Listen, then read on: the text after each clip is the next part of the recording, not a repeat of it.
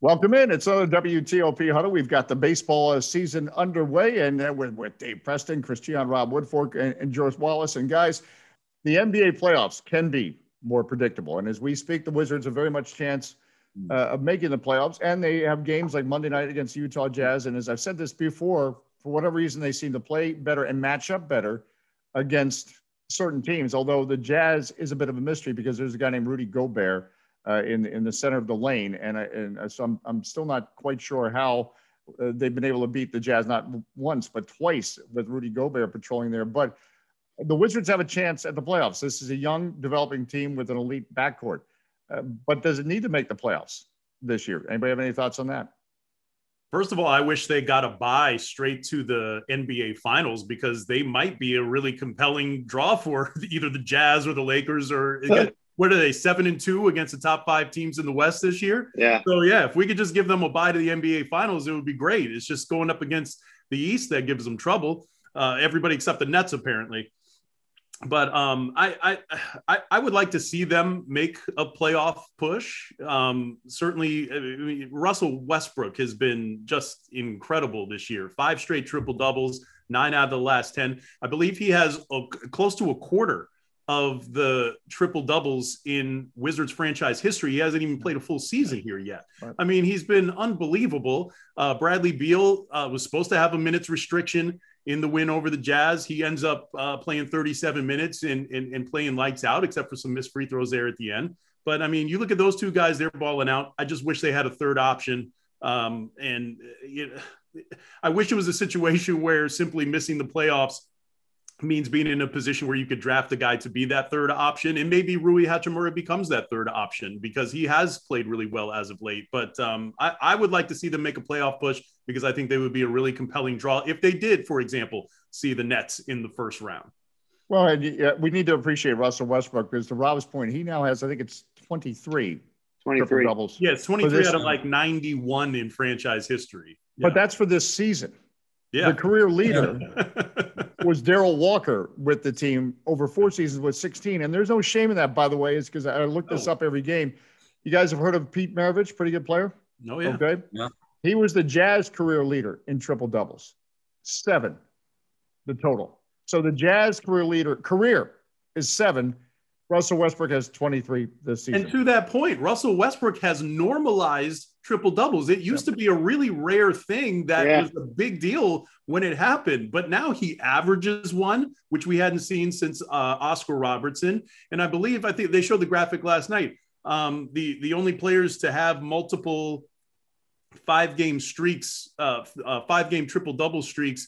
It's uh, Russell, uh, I, I, believe it was uh, Oscar Robertson and uh, and like Wilt or somebody. Yeah. I mean, it was yeah. it, it, was unbelievable. So I mean, just what he's doing is is breathtaking, and just by normalizing triple doubles, he is just absolutely changing the game. And by the way, he gets them by the third quarter. Uh, typically, that, that's the other right. thing that. Hey, Dave, we had the same. we had the same graphic on radio. You just couldn't see it as well, George.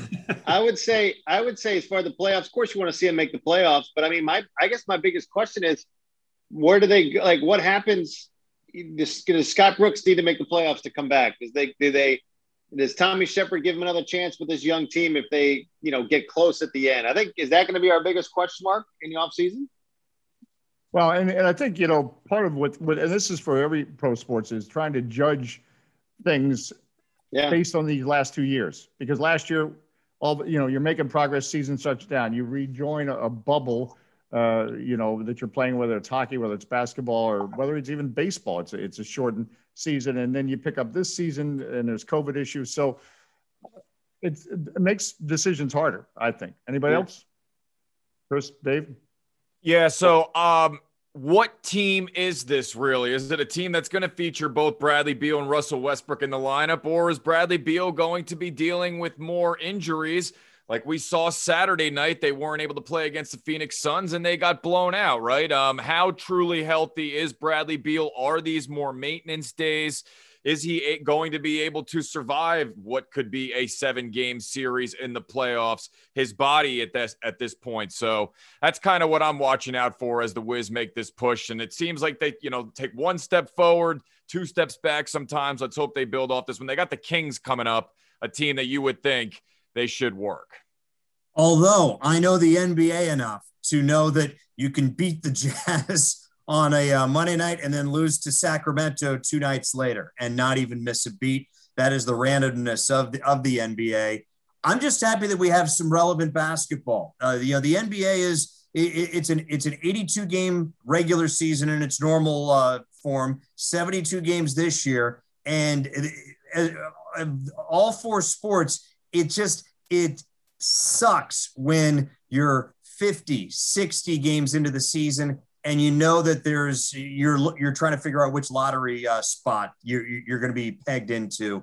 And and what's going to happen with the franchise? Who's going to get cleared out? Is there a, a dark cloud hanging over ownership or uh, or i mean over management or the coach? And it, i'm just happy that there's good basketball or relevant basketball come april and then at the end of the regular season in in may when, when things uh, do wind up uh, wrapping up for this team and for this league which we didn't have last year, even before the bubble. We didn't have the year before. Uh, after John Wall, uh, John Wall's injury, uh, pretty much, obviously not his fault, but kind of took this uh, franchise out of the mix, so to speak. Now they're back into the mix. Are they going to be frustrating? Yes, but they're going to be fun, like we saw Monday evening against the Jazz. So they're going to have mood swings, point swings, of course. But with Beal, with Westbrook, you've got two guys who, on any given night, they will thrill and uh, you know they will thrill you. And I'm glad that we've got that this year as opposed to previous uh, Aprils.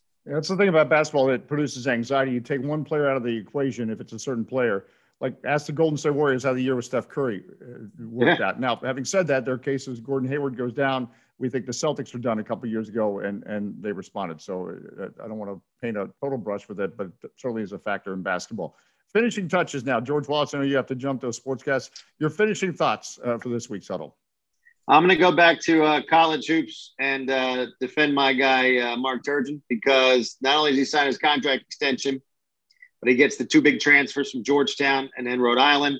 Uh, you know, obviously you see the way too early predictions for next year, anywhere from a top 10 team to a 12 or 13, depending on Aaron Wiggins comes back. So I'm glad to see uh, Mark gets a little extension. He gets those two guys in the transfer. Now, now the pressure's on, but I'm glad to see that nobody jumped to uh, conclusions and pulled the plug this quickly. All right, Chris. So I'm going to go to the Baltimore Orioles, a team north of us here, since I live in like Carroll County now, and it's Orioles territory. It was an exciting time for the season to start, but they have been rolling out some of these pitchers like Jorge Lopez and Matt Harvey and John Means is their opening day starter. He's been effective, but I just uh, I, I, don't know what Baltimore is doing when it comes to their rotation. They have a nucleus of hitters that I think can be successful. Ryan Mountcastle off to a slow start, but Anthony Santander is a great hitter, and uh, Maikel Franco, nice little guy that they got who has some pop at third base. But the Orioles are going to be in the bottom of the AL East once again if these pitchers that they keep rolling out and they think this this is okay because. Um, you're just not giving the fans, you know, there was an exciting time for the ballpark at Camden Yards this weekend, and they saw their pitchers get shellacked. So um, I think I'm compl- basically I'm saying I was complaining about the Nats and their pitching woes, nothing like Baltimore. Well, and I'm old enough to remember as I was a young kid, now a young kid, when they had Mike Cuellar, Jim Palmer, Dave McNally, and I think Pat Dobson, all 20 game winners in the same season. So I thought, well, that's the way it works. Every starter wins 20 games. Apparently, that's not the way it works. Dave Preston, well, uh, uh, an aside to Chris, Sully from Southie is wicked psyched after this past weekend. Let the record show. He's drinking Moxie, eating his microwavable burrito as he lives in his parents' basement still. Uh, shout out to Hideki Matsuyama. I didn't see him as one of my top contenders last week on WTOP.com on our, ma- on our Masters preview. Nobody he did. goes out he wins the green jacket. He shoots a 65 on on Saturday. Say what you will about Sunday, and and uh, a Sunday final round is fantastic in any of the four majors. But moving day on Saturday is if you're going to watch just one day and watch wall to wall golf, watch Saturday at a major because you will be amazed at who surges and who comes up short. He's the first Japanese male to win a major tournament, and uh, he finished second in the PGA tournament of a PGA Championship a few years ago. That's the next major coming up next month. It'd be nice to see him win back-to-back majors, although I don't think that that's in the realm of possibility because it's so difficult to win even one, as we've seen over the years, let alone back-to-back. But I'll be rooting him on next month. And keep rooting for Xander Schauffele because he did a feature with WTOP last year. So everybody watching, root for Xander Schauffele, a good guy, and I think he might have a Masters in the future. Rob, I mean, he what's almost the thing? Won, he almost won that one if it weren't for that triple bogey on 16. Yep. Um, I'm thinking the NFL draft, and I know we're still a couple of weeks out, but in the latest mock draft uh, on uh, ESPN from Mel Kiper, our uh, friend up the road in Baltimore, uh, he says uh, he, has got Washington taking um, uh, the quarterback out of uh, Stanford, uh, uh Davis Mills, at uh, 51. And uh, that's an interesting pick because if Washington, I mean, obviously they already went in on on Fitzpatrick as the presumed starter for the upcoming season, but I would think the more interesting pick there, if you're going to take a quarterback in round two, would uh, would be to take the kid out of uh, uh, Texas A&M, Kellen Mond. I think he gives you a little bit more in terms of mobility. He was a four-year starter versus um, versus Mills, who uh, who struggled to stay healthy a little bit over the course of his couple years. Uh, where he was a starter. So if if Washington rolls that dice on a quarterback, and we all know how bad they have done when taking players in the second round of drafts, if you don't know, go look it up. It is embarrassing. But uh, if they're going to roll that dice on a quarterback in round two, I would ra- much rather see them take Kellen Mond. I think that's a guy in a couple of years that could be pretty good at the NFL level.